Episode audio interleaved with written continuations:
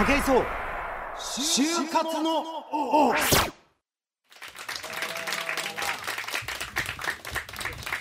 どうも皆さんこんばんは武井壮です。よろしくお願いします。えー、あらあらあらあらありがとうございます。若いね。えー、本日も始まります、えー、東京 FM 就活の王でございますけれども、えー、今日はですねちょっといつもと違う大きいスタジオで結構ねいつもの5倍ぐらいあるスタジオでちょっとあの収録したいなと思うんですけれども、えー、今日は約30人の大学生の皆さんがこちらにいらっしゃってるということですね。私の前には、えー、ちょっと希望に満ち溢れたような顔をしたが若者たちが、えー、ずらりと私の顔を一斉に見ておりますよ。非常にやりづらい状況でございますけれども。皆さんこんばんは。はいよろしくお願いします。武井壮です。どうもありがとうございます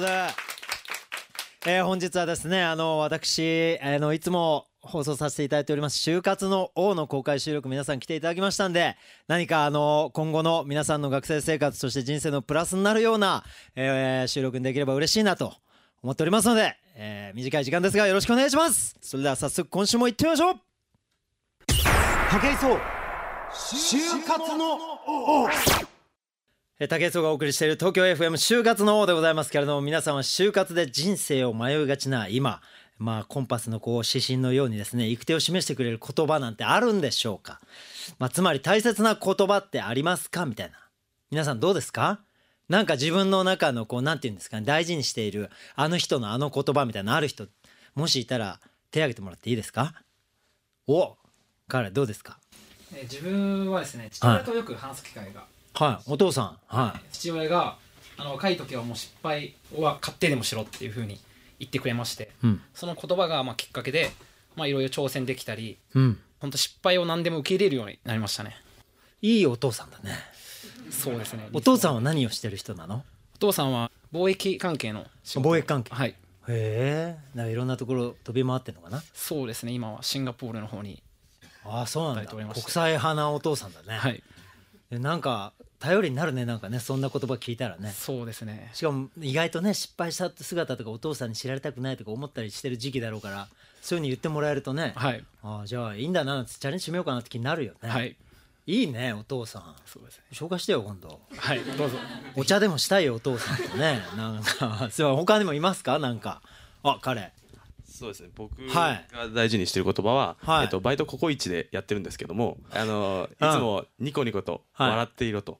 笑っていれば必ず幸せが来るっていううちの店のオーナーの言葉が、うん、えー、僕の中では大事にしてることですね。あのー、ココイチさんのオーナーさん、そうですね、社長さん、フランチャイズのフランチャイズのオーナーさん、はい、ーあ、そうなんだ。はい、笑笑う角には福来たる的なテーマなんだね。はい、ああ、でもそれはね、なんかあの俺もね、あの実はあのフジテレビの某お昼の国民的番組あったでしょ？ありました。あれであのご一緒してたあの笑福亭鶴瓶師匠にあの一度なんかあの。年末の忘年会みたいなのを番組でやるんですけどその時に俺鶴瓶師匠捕まえて「師匠おはようございます」っつって「おお高えやないか」みたいな 感じでこう話しかけてもらって「あの師匠僕まだ2年目なんですけど今後ちょっといろいろ不安で」と「あのなんかアドバイスみたいなのないですかね?」なんつって「どうやったら師匠みたいにこう皆さんから愛されるあの人になれるんですかね?」って言ったら「あのね笑うとけ」そうまあなんかいろいろあるけどと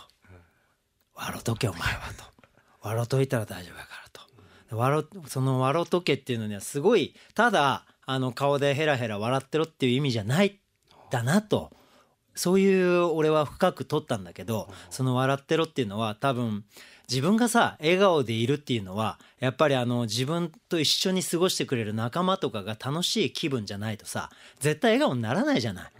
なんかねあのやだなこいつと思ってるやつと一緒にいたらなかなか笑顔にならないし気分も上がんないしでも絶対こう生きてるとやっぱりあのみんながみんなすごい仲いい友達じゃないからそうできない時あるじゃない。だそういう時は笑わしちゃえばいいんだっていうふうにねちょっと気づいたことがありましてあのなんか師匠の「笑とけ」っていうのは笑わし時計じゃないですけど笑わすっていうのもまた違うんだけど笑顔になれるような人間関係どんどん作っていけと。ほんでずっと笑っていられるような場所に入れるようにしたら必ず周りの人はみんな笑顔だしいつかその自分を見てくれる人みんな笑顔になるよっていうメッセージかなと。だ師匠は本当にどの人と会う時もいつもあの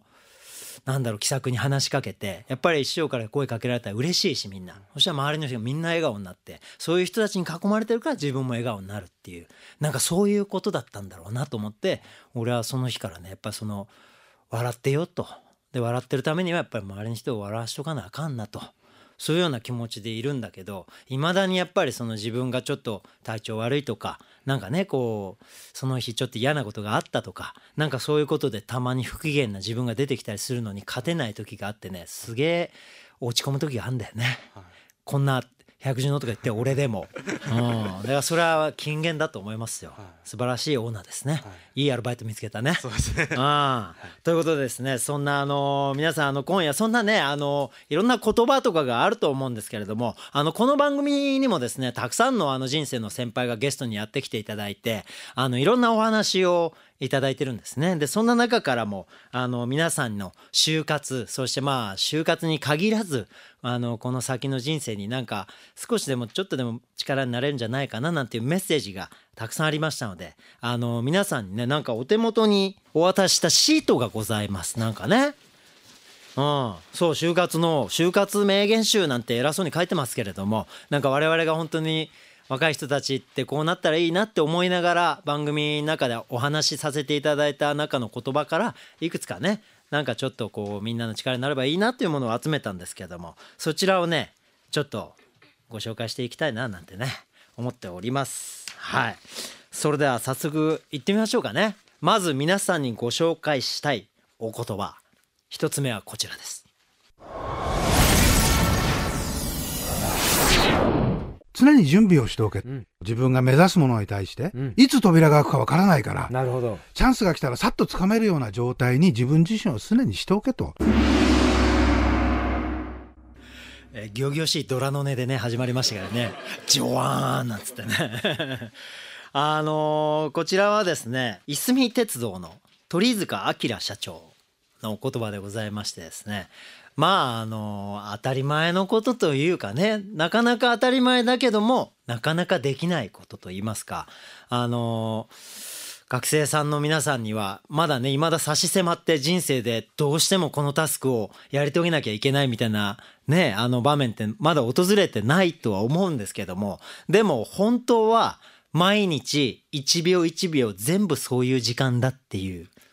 ね、そういう自覚を僕はできれば皆さんに持っていてあげたら嬉しいなと思ってるんですけど、僕自身も、あの、実際ね、あの、学生時代っていうんですかね、あの、皆さんと同じぐらいの年頃、まあ20代前半の時には、まあ19歳からね、大学入って4年間大学で過ごすんですけど、本当に今考えたらすごい勉強不足で、あの、たくさんのチャンスをその勉強不足のために俺逃してると思うんですよ。あの特にあの僕大学時代陸上競技をねやってましてあの大学3年からは陸上の十種競技というものに没頭してまあ当時はあのトレーニングをすごく本当にあの自分に甘えなくあの絶対に手を抜いた記憶は一度もありませんしあのトレーニングで本当に自分が思ってることができなかったなんてことは一日もなかった自信があるんですけどでもそう思っても例えば今42歳の武井壮百獣のとか言ってますけどあの芸能界に入ってあの本当にすごいたくさんのお仕事をいただいてですね学生時代の何倍も自分を働かしている時間が多いんですね。で今考えてみたらそのすごい一生懸命やってたと思ってた学生時代に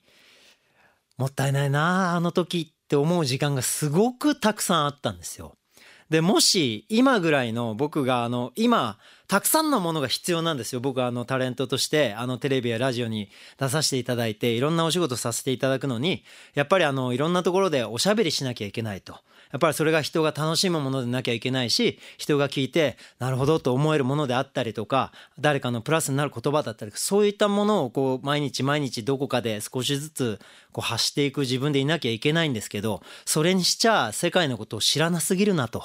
今もう毎日そう思う日々でしてあの毎日空いた時間が本当にちょっとしかないんですけどそこをなんとかねその時間であの自分の知識だとか能力を増やしたいなってもう心の底から感じてるんですよ。だけどやっぱり大学の時は自分の目の前にあった一つのスポーツの一つの競技のあのそのトレーニングのことだけで頭がいっぱいで体が疲れたらもうねあの横になって休みたいなとあのそんな時間を過ごしてねあの空いた時間はなんかもう普段トレーニングばっかりしてるからちょっと遊んじゃおうかなとかいろんなまあそういう時期も大事だと思うんだけどもでもやっぱりもっと勉強できることはすごくあったと思ってるんですよ。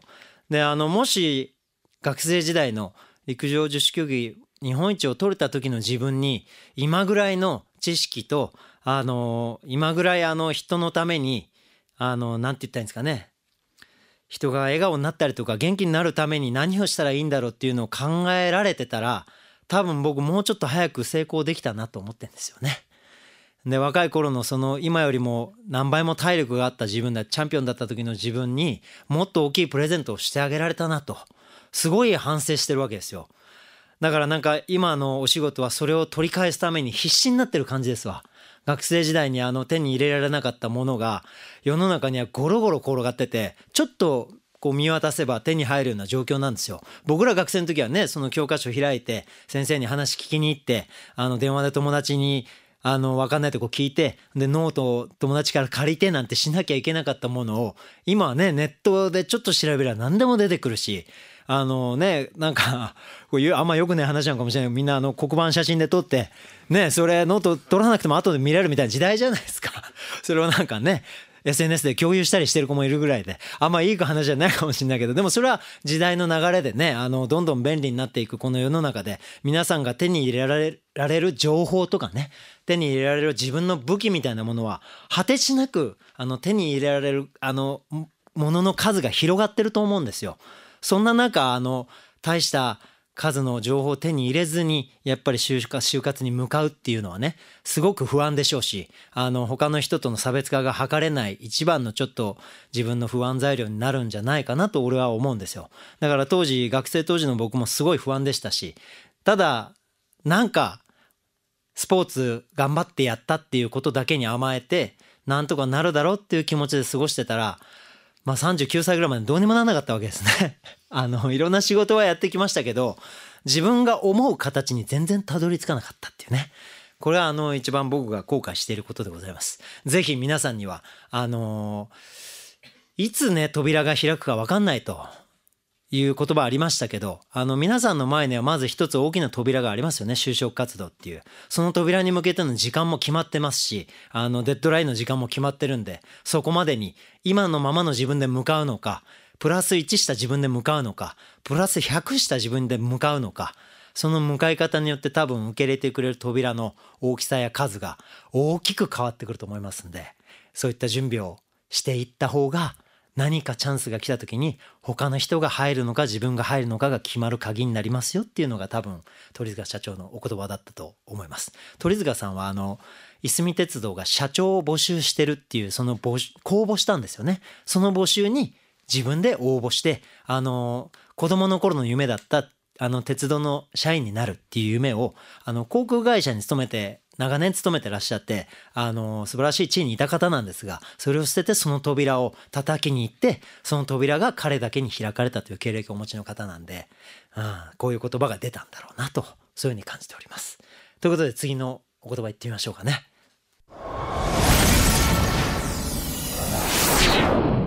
商品を使ってもない会社を愛せるんですかと。学生たちその入りたいっていう企業のサービス、はい、あんまり使ってないこと多いですね。そう例えばまあ銀行に入りたい人が、本当に銀行のサービスを愛しているのかどこが最高なんですかこの銀行のみたいな。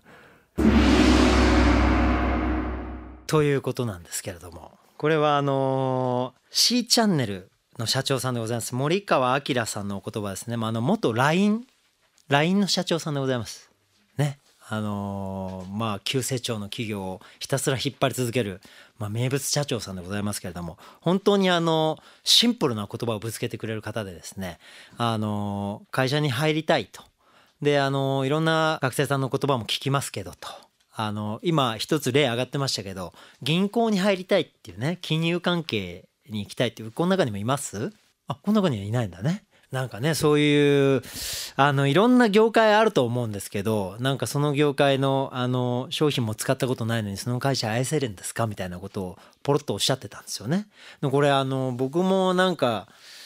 意外と、そうだなって思ったんですよね。なんか僕もあの、学生時代、就活っていうのを周りの、ね、あの、学生さんたちがやりだして、なんか就活の、僕らの時代は、就活のなんかね、あの、本がね、あの就活用の雑誌が各学生のドアの前に無料で置かれてるっていう状況だったんですよ。それが就活の始まりみたいな。で、その本開いていろんな会社のところにこう、まあ今でいうエントリーシートみたいなのも送ったりとかして、あの、申込書みたいなの送って面接の案内が届くみたいな感じだったんですけど、みんななんか、そういえば周りの連中ってその会社のことをなんかこうねちょっとちょっとこの業界ってこうだなって調べたりとかするんだけども意外とその会社狙った会社の商品も使ったことないとかなんかそういう人が多かったりとかしてね。だからこの今 C チャンネルやってるこの森川さんとか LINE とかですけどもなんかあの LINE とかはね日常で多分みんな使ってると思うんでね。その便利さも分かってるだろうしいろんなことが分かってるだろうけど意外とその入りたい会社とかに向けてその具体的にあの何て言ったんですかね。それをこう愛せるほど使ってるものっていうのがあるのかなって思うと意外となかったりするもんなのね。なんかだから俺もなんか意外とテレビに出たいなって思い始めた時期があってその時にじゃあ何の番組一番好きなんですかって言われたら分かんなかったのよ。あれ？と思って。じゃあ何の番組出たいんですかって。でどの番組に出てどんなメッセージをどんな視聴者層に届けたいんですかってのがはっきりしてないですよねって俺ある先輩に言われて。ドキッとしてなるほどと。確かにそれは考えなきゃいかんと思って1本目に出る番組っていうのはこういう番組でありたいっていうのをその日から考え始めてでもその番組にその番組にというかそういう形の番組に自分を出すにはこういう能力が必要だなと思って僕は30歳の時に家を借りるのをやめてあの西麻布に入り浸りましてえ、日々西麻布でトレーニングをしつつ動物の倒し方を動物図鑑を開いて調べるという期間を8年間過ごしてあのその8年後にあの自分の目標とする形で自分の狙った形で自分が出たい番組に1本目あの本当にビンゴで出させていただきまして、はい、こういう方がやってるこういう番組にまああの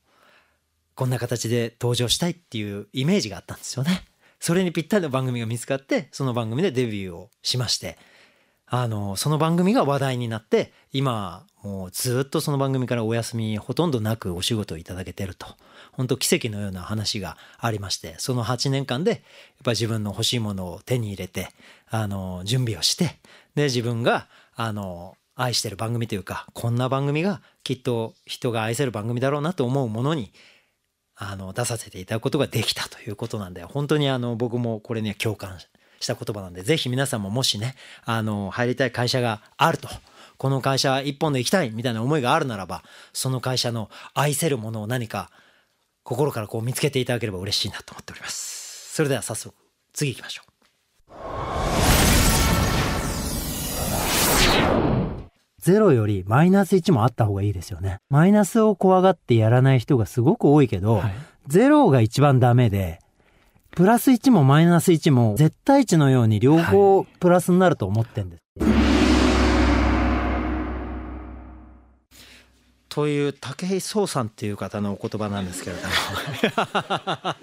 すいませんね。なんか手前味噌な感じになっちゃってね。一つぐらい自分の言葉入れとこうかなと思ってね。あのこれあのリブセンスというねあの会社の社長さんのあの村上太一さんっていうねあの方との対談で生まれた言葉なんですけども村上さんはあの史上最年少で上場したという記録を持ってる方でですね。皆さんあのねなんかいろいろサイトを見たことあると思うんですけどね。あのアルバイトを決めたらお祝い金もらえるみたいなそういうサイトありますよね。なんかそのサイトを作った社長さんなんですけれども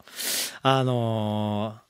何ですかね。まあもう当たり前のことだと思うんですね。あの彼さっきね言ってくれましたけどその失敗をねお父さんがね恐れるなと。一枚と。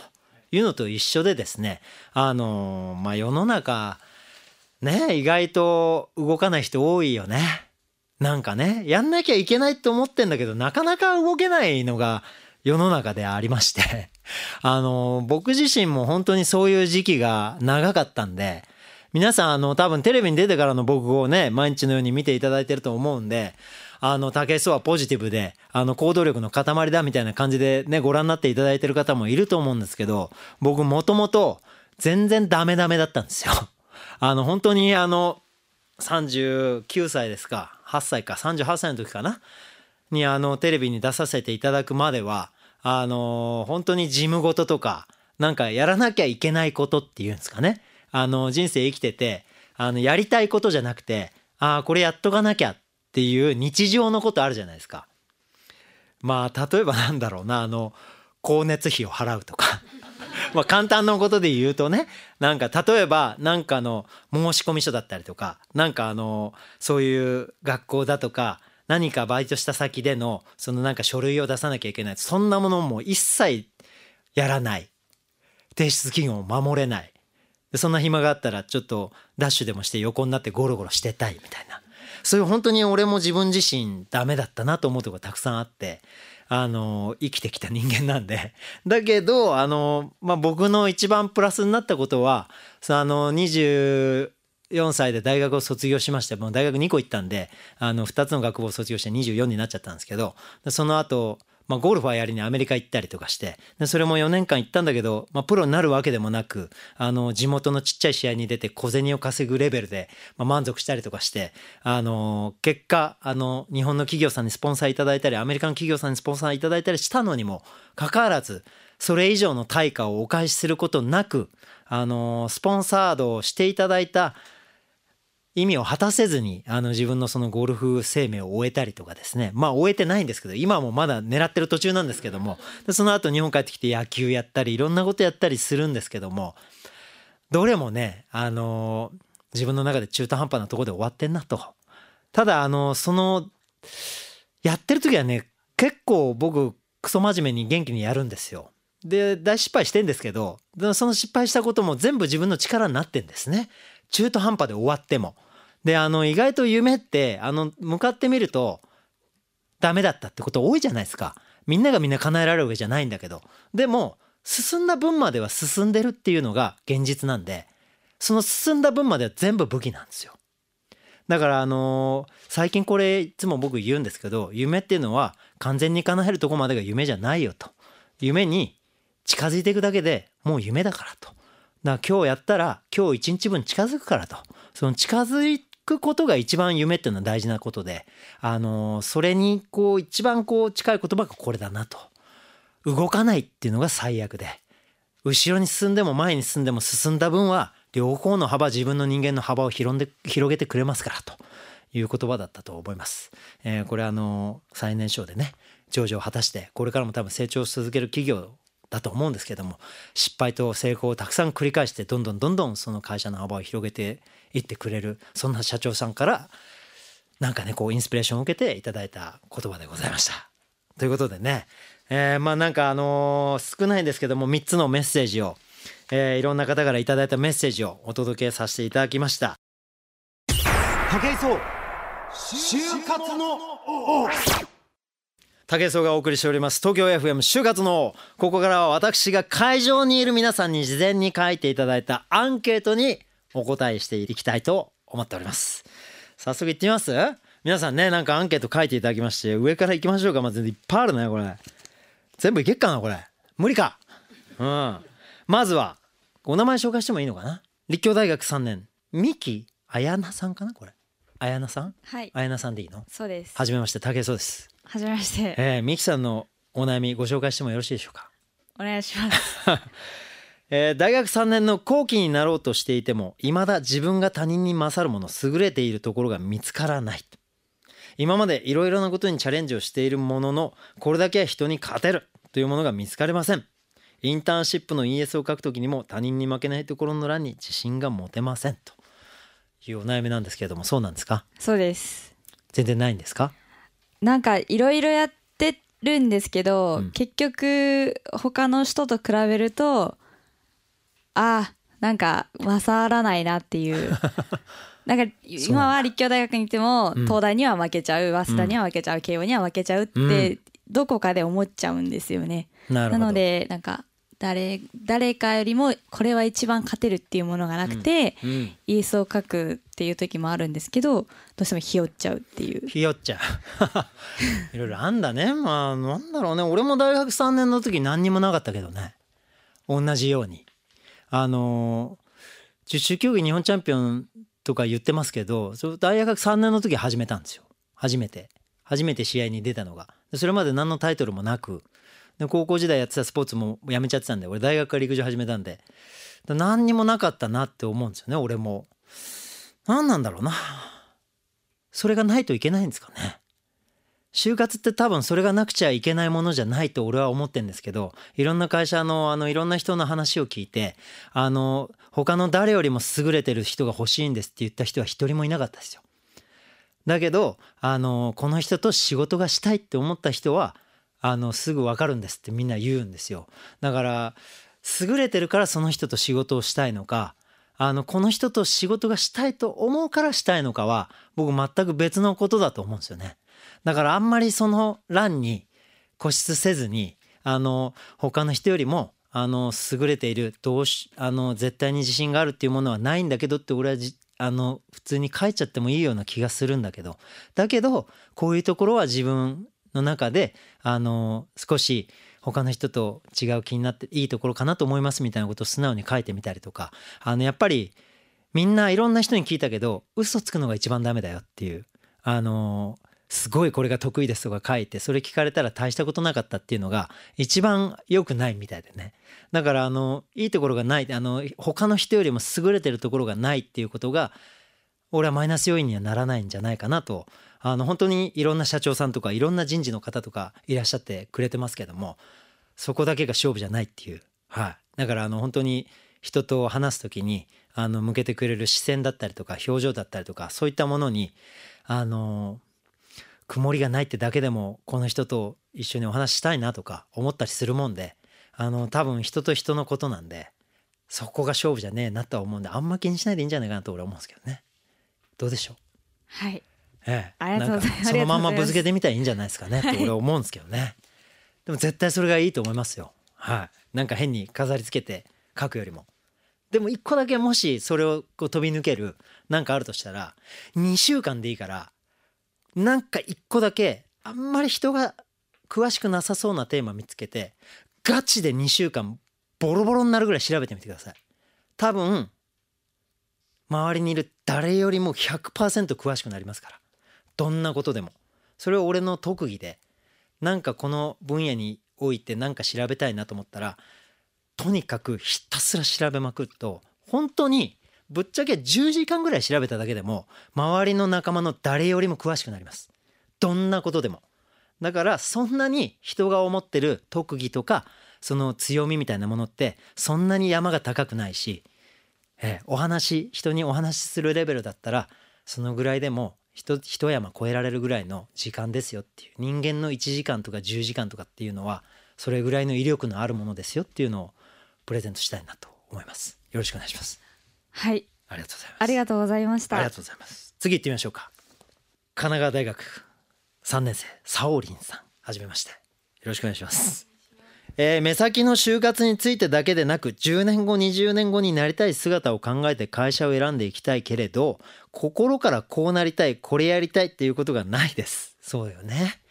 うん、将来の結婚相手に収入面で依存したくないので、えー、会社員をやりながら起業もいいかなと。はい。とにかく自分のなりたい姿が明確にならなくて、あれもいいな、これもいいなと迷っています。どうしたら自分の進む道を定められますか？と。いうことなんですけれどもあの俺も定めてませんはいあの本当にこれは本当の本当の真実なんですけどあのいつもテレビとかあの番組とかいろんなイベントとかいろんなとこで「武井さん次の目標って何なんですか?」とかあの「人生の目標って何なんですか?」ってあの聞かれるんですけど俺一切決めてないんですよ。はい。あのーなんだろうな。だからこれ就活の前にしてね難しい話かもしんないですけどあのとにかく僕の目標は必ず毎日成長するっていうことだけなんですよ。あのそれ以外に何の目標もなくてあのどんな目標に向かってっても自分が成長してなかったら何にも届かないはずなんですよ。どの道行っても。ぶっちゃけね。例えば今日の自分が知らないことをそのまんまにしておく。今日の自分にないスキルをそのまんまにしておくとかそれをそれをそのまんまの自分でどの道進んだってどっかで止まるわけですよ。だけどあの僕があのやろうとしてることっていうのはもうあのどの業種でどうこうっていうことが一切僕もうみんなにちょっとこれ酷な話かもしれないけど俺は何でも生きていけると思ってるんですね。でも地球が楽しくてしょうがないと。そうで若い頃はいろいろあったんですよ。俺あんな仕事したくねえとかこんな人と一緒にいたくねえとかあんな場所で暮らしたくねえとかいろんなことはあったんですけどどんどんあのまあ僕の場合スポーツ多かったですけどスポーツの能力がたくさんどんどん毎日トレーニングしていくことで増えていってでいろんなことを毎日1時間調べるっていうのを今もやってんですけどそれやり続けてたら分かんないことがなくなってきたんですよあんまり。あこの業界のことってこうだよなとかこの商品ってこうだよなとかあの話題ってこうだよなとかっていうのがどんどんどんどん自分の頭の中で整理されてきて自分の心の中で思ってることをその問題にまっすぐぶつけることができるようになってきてそしたら何見ても楽しそうに見えるようになってたんですよ。だから今の竹内と結構本当に最強ではい、どの業界にどの役職でどの立場に立ってもスーパー楽しくお仕事できると思うんですよ。そして芸能界でもどんなお仕事をいつ何時ぶつけられても俺が最強だっつってそこに立ち向かえる自信があると。ただそこに対してまだまだ不安だから今でもあのお仕事が十何時間入ってる日とかいっぱいあるんですけど深夜に終わるんだけどそれでも必ず1時間トレーニングして自分に今ない力を鍛えることと1日1時間必ず勉強して今知らないことを必ず1時間調べる俺に教えてあげるっていう作業を毎日2時間やってますだから年間700時間以上は僕は自分を成長させる時間を使ってるってことなんですね。でさらに僕が今いる業界はあのおしゃべりして本当に人が楽しいとかあの思ってもらえないと必要とされされない業界なんであのその同じ道向かってる仲間とより楽しいものを作るってことでなるほどこういう観点からも楽しませることができるんだとかこういう言葉で人を楽しませることができるんだって毎日それを吸収してますからぶっちゃけ24時間成長してんじゃねえかなって俺思ってます。はい、あ、だからあの僕もねあの皆さんの年ぐらいはこうなりたいっていうのは本当なかったんですよ。であったのに自分を積む作業が足りなかったっていうのがその時の僕なんでその時は僕もうまくいかなかったんですよ。だけどそれから解放されてもういいやと。地球なんかも最高なんだからと。特に日本なんて最高じゃないですか。あの海外行くと不便なこといっぱいあるけど日本にいて俺不便だなって感じがほとんどないんですよ。夜中どっかで飯食おうと思ってもそこら中で明かりついてるし。そんなところであのつまんねえなっていう自分だったら地球上どこ行ってもつまんねえと思いますから。だまずこの自分たちが生まれた最高の街で最高に楽しいな毎日って言える自分をやっぱり育てるために自分により多い知識とか経験とかをプレゼントさせてあげることっていうのに最優先してあげたらいいんじゃないかなと。それを毎日もしこれからやってたらもしかしたら今は興味持てないけどあこれ面白そうってものが必ず見つかると思います。だからあのこうなりたい自分がいないってことはあの知らないんだと思いますね。それが一番の理由だと思います。はい。知らないものには興味持てないし熱くなれないのが人間ですから。なんか本当に1時間でも2時間でもいいからその分野のことを本気で調べてみたらっていうさっきの話とちょっとかぶりますけど、うん、まずは自分を育てることっていうのをお勧めしますけども。はい、はいありがとうございます。こんなんでいいですか、はい、どうですかね？はい、毎日成長できるように学んでいきたいと思います。えー、頑張ってくださいはい、ありがとうございます。ありがとうございます。ねえ、すいませんね。本当俺話長えよな。ははなるほど。立教大学3年。ラジオネームたけっちゃんからお悩みでございます、はい、今とても留学に興味を持っていて親にも相談中ですと。なので就活に向けて未だ何も準備ができていないようなそんな状況でもあります。でも結局は留学に行ったとしても帰ってきたら就活はするので悩ましいですと。ねえなんかそういう留学したいみたいな人ってこの中にもいるの？他にも。あ結構いるんだね。みんなどこ行きたいの？たけっちゃんは？えー、っと私なんか3つぐらい迷ってて、うん。うん、まあみ皆さん行くのがやっぱり英語圏行くじゃないですか。はい、で第二外国語でドイツ語を取っていて、で一時期お父さんがあのよくドイツに出張していて、すごいなんか日本人の気質とドイツ人の気質って結構似てるところがあるから、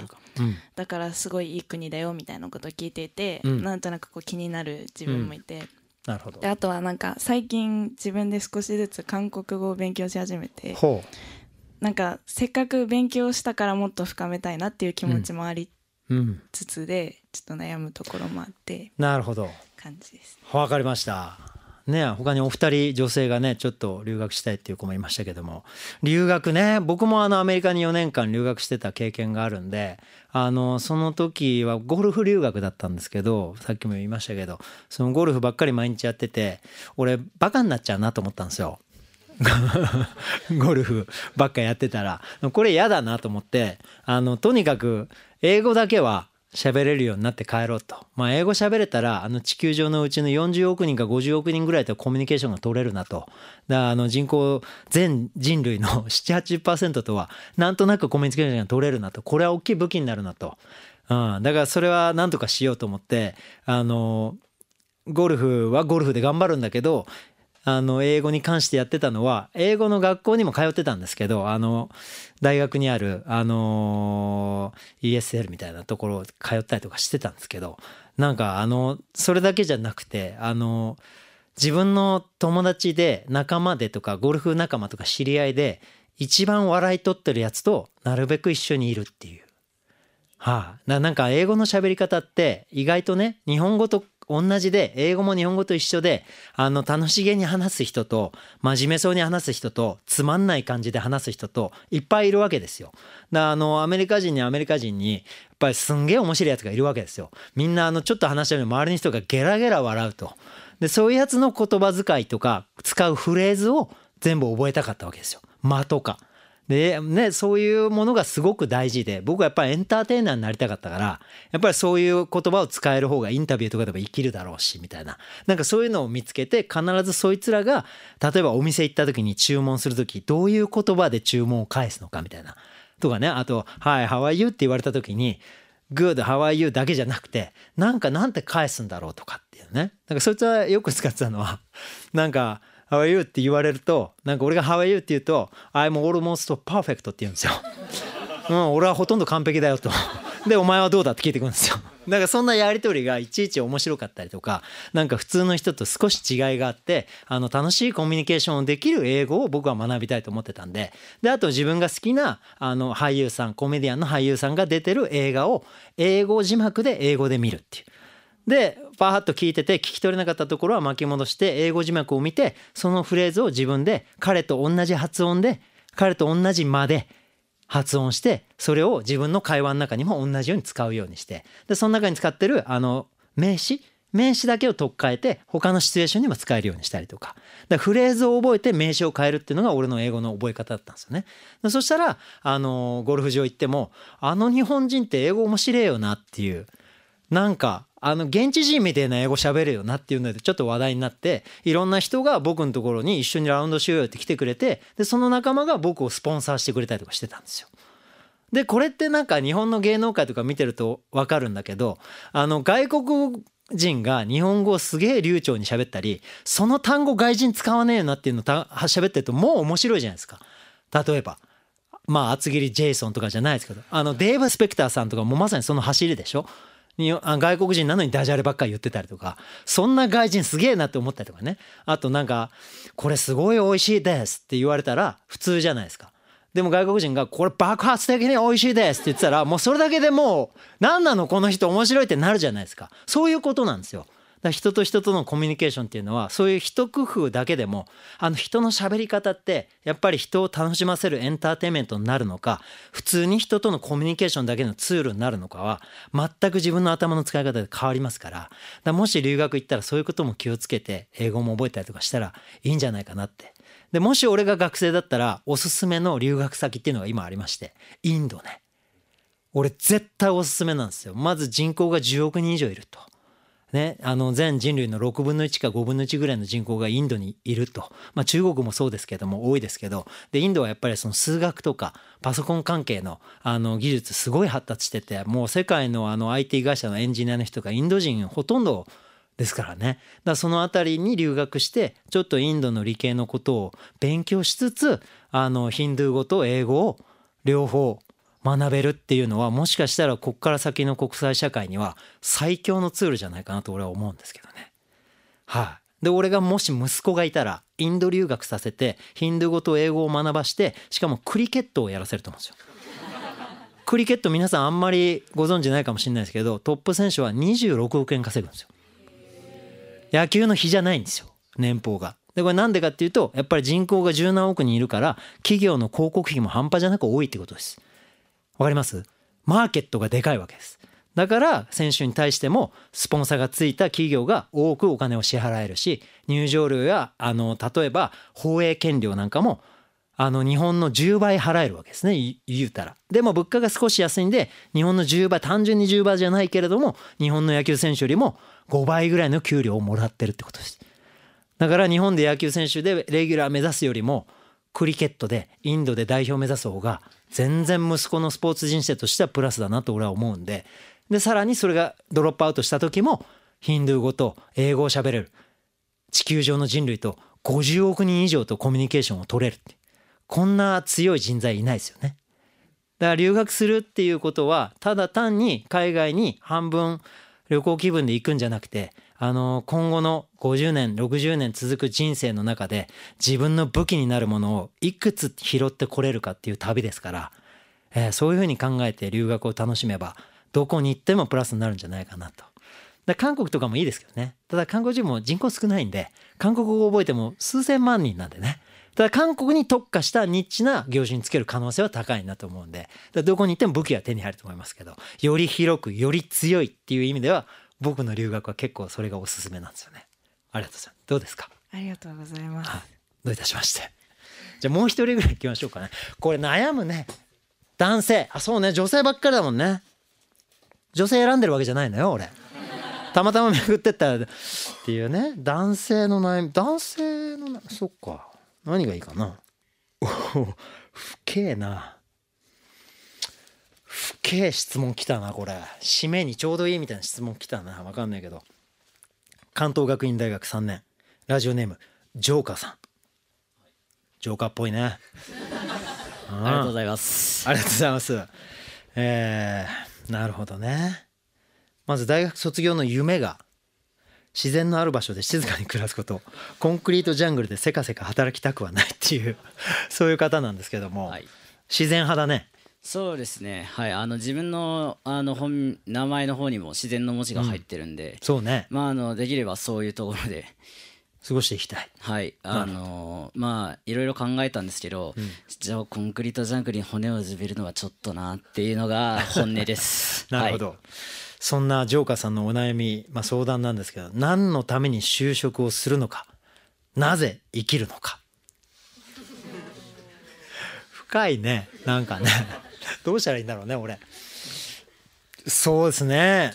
なぜ生きると思います？ジョーカーは。そうですね、うん、まああのまあ周りを見ればまあ、誰かとあの男女が結婚して子供を作ってで、まあ、幸せな家庭を築いて老後を過ごすっていうのが、うん、まああの一般的な私の見解なんですけど、うん、なんというかあのまあ人それぞれ幸せっていうのはあると思うんですが、うん、自分はちょっと違うような気がして、うん、でもまあそれに対して自分なりの答えがまあ出るわけでもなく、うん、でまあ、これから就活を迎えて、まあ、何のために就職就活をして就職をしてであの強いてこの先を何で生きていくのかっていうのがちょっと見えないので、うん、なるほど、はい、なんかね俺もそんなに答えが見つかってるわけじゃねえんだけどもあの俺もそういうことにあの小学生の時に悩んだんですよ。あの小学校5年生ぐらいの時だったかな。まあ俺は小学校のあの低学年の時にあの親がいなくなっちゃってあの母ちゃんいなくなってで父ちゃんが他の家庭に行っちゃって あの子供だけで過ごさなきゃいけなかった時期があって何のために生きてんだろうなと何で生まれてきたのかなと親もいねえしで勉強やったって褒められて褒められるわけでもねえしスポーツ頑張っても誰が褒めてくれるわけでもねえし何なんだろうなって思ってた時期があったんですよ。だけどなんかあの例えばテレビ見てたら面白いなって思ってすごい笑ってる自分がいたりとかあの街歩いてたら夕焼けとかがまだ当時ね30何年前だから街もそんなに高いビルとかなくてさあの川の方行ったらもうどでけえ太陽がボカーンとオレンジ色に見えてる時とかあったのさそしたら綺麗だなと思って気持ちいいなと思ったりさすることが多々あってだけどそんなことはあんまり自分の喜びだと思ってなかったわけ。でなんかつれえなとかあの他の子たちがご飯作ってもらって美味しそうなご飯をお家で食べてる時に俺は誰も作ってくんねえからでお金もなかったから腹減ったなと思いながらパンの耳かじったりしてたわけよ。だけどそれがつれえなつれえなって思ってたんだけど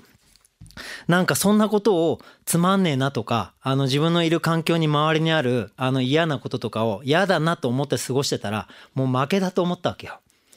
うん。でもそんなことを言うぐらいだったら、あのじゃあ自分の頭の中に浮かんでくる好きなこととか、やりてえことを、とにかく他の誰よりもやるしかないと思っちゃったわけ。なんかね、あのみんないろんなことあるじゃん。いろんなことあってどれが正しいかとか分かんないじゃん。ぶっちゃけ情報もいっぱいあってお仕事もいっぱいあって世の中もいろいろあって人もいっぱいいて何がさ自分の幸せかなんてぶっちゃけ最後まで結局分かんねえと思うのさ。だけどあのさなんかさつまんねえことやってる時ってつまんねえって感じるじゃん。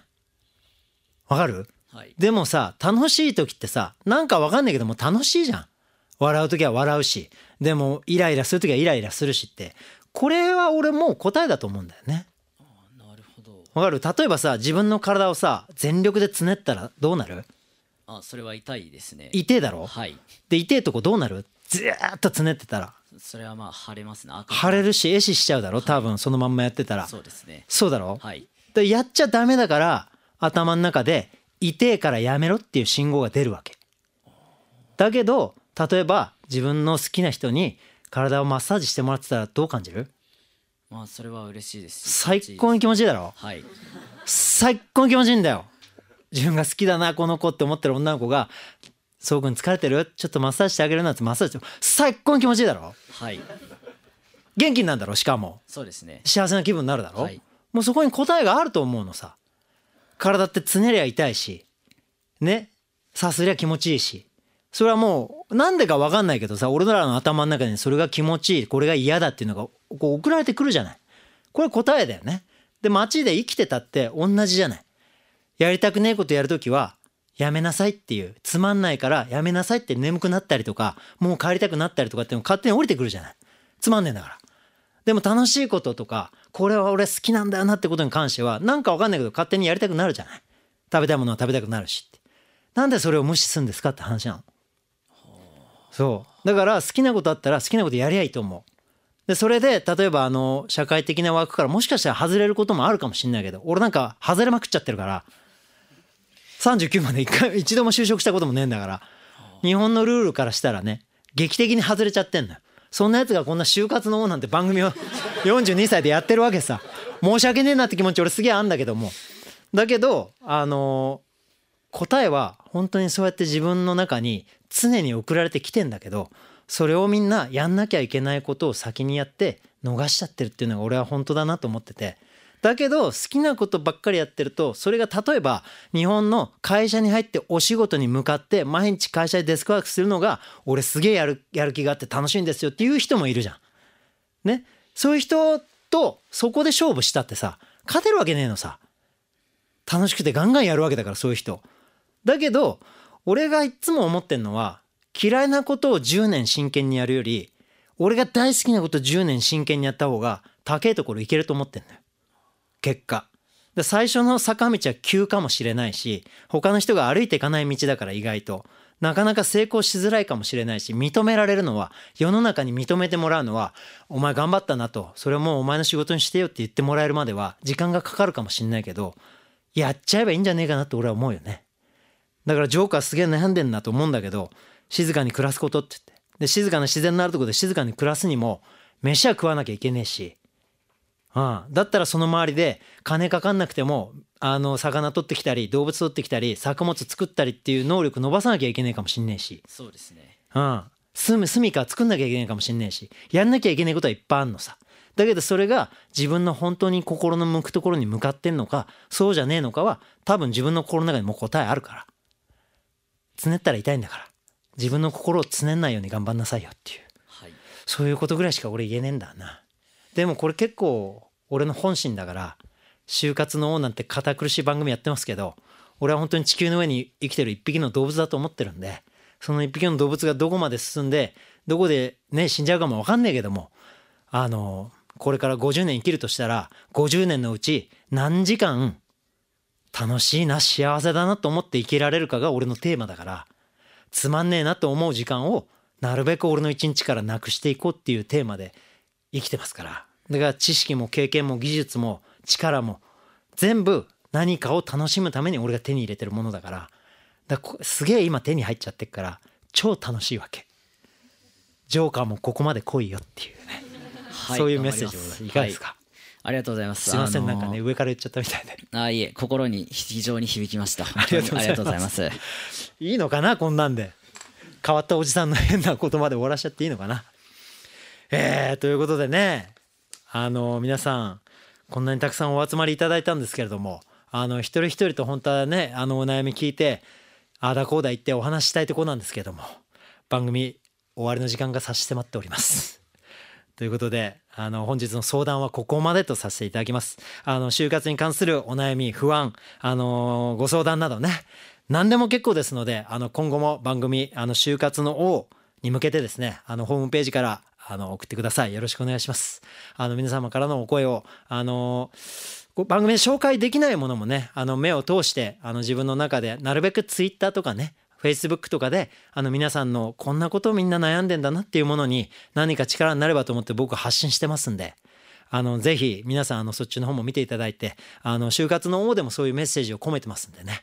あのいろんなところからそういうヒントを拾って自分のプラスにしていっていただけたら嬉しいなと思っております。武井壮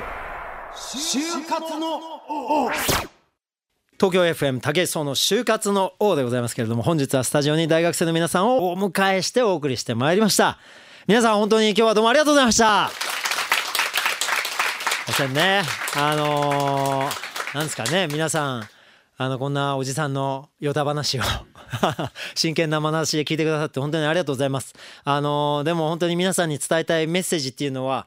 あの僕が今すごく幸せな毎日を送ってるんであのでもそうじゃなかった時期もたくさんあったんであのそうじゃなくてもあのきっとこういうところにたどり着ける術はあるよっていうね。あのそれは夢でも何でもなくて自分自身の時間をあのきちんと使えば必ずたどり着けるとこですしあの最後のゴールまでたどり着かなくてもあの自分の今いる場所より前に進めば必ず今よりも幸せになれるっていうメッセージを毎日発信したいと思っておりますので皆さんが次会う時はあの今よりもっと素敵な表情で私の前に現れてくれることを心待ちにしておりますので今後も毎日成長していってください。よろしくお願いします。私武井壮からのお願いでございました。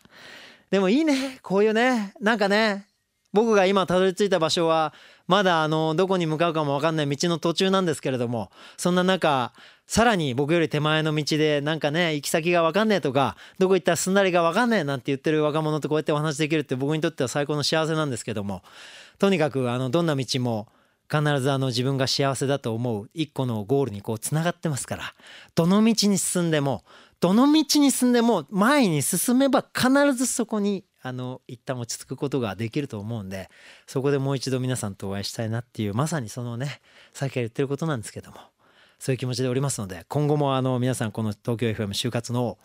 聞いていただいてあのそれ以外でもあのお会いできる機会をどこかで拾っていただければあの武井壮必ずそこにやってまいりますんで、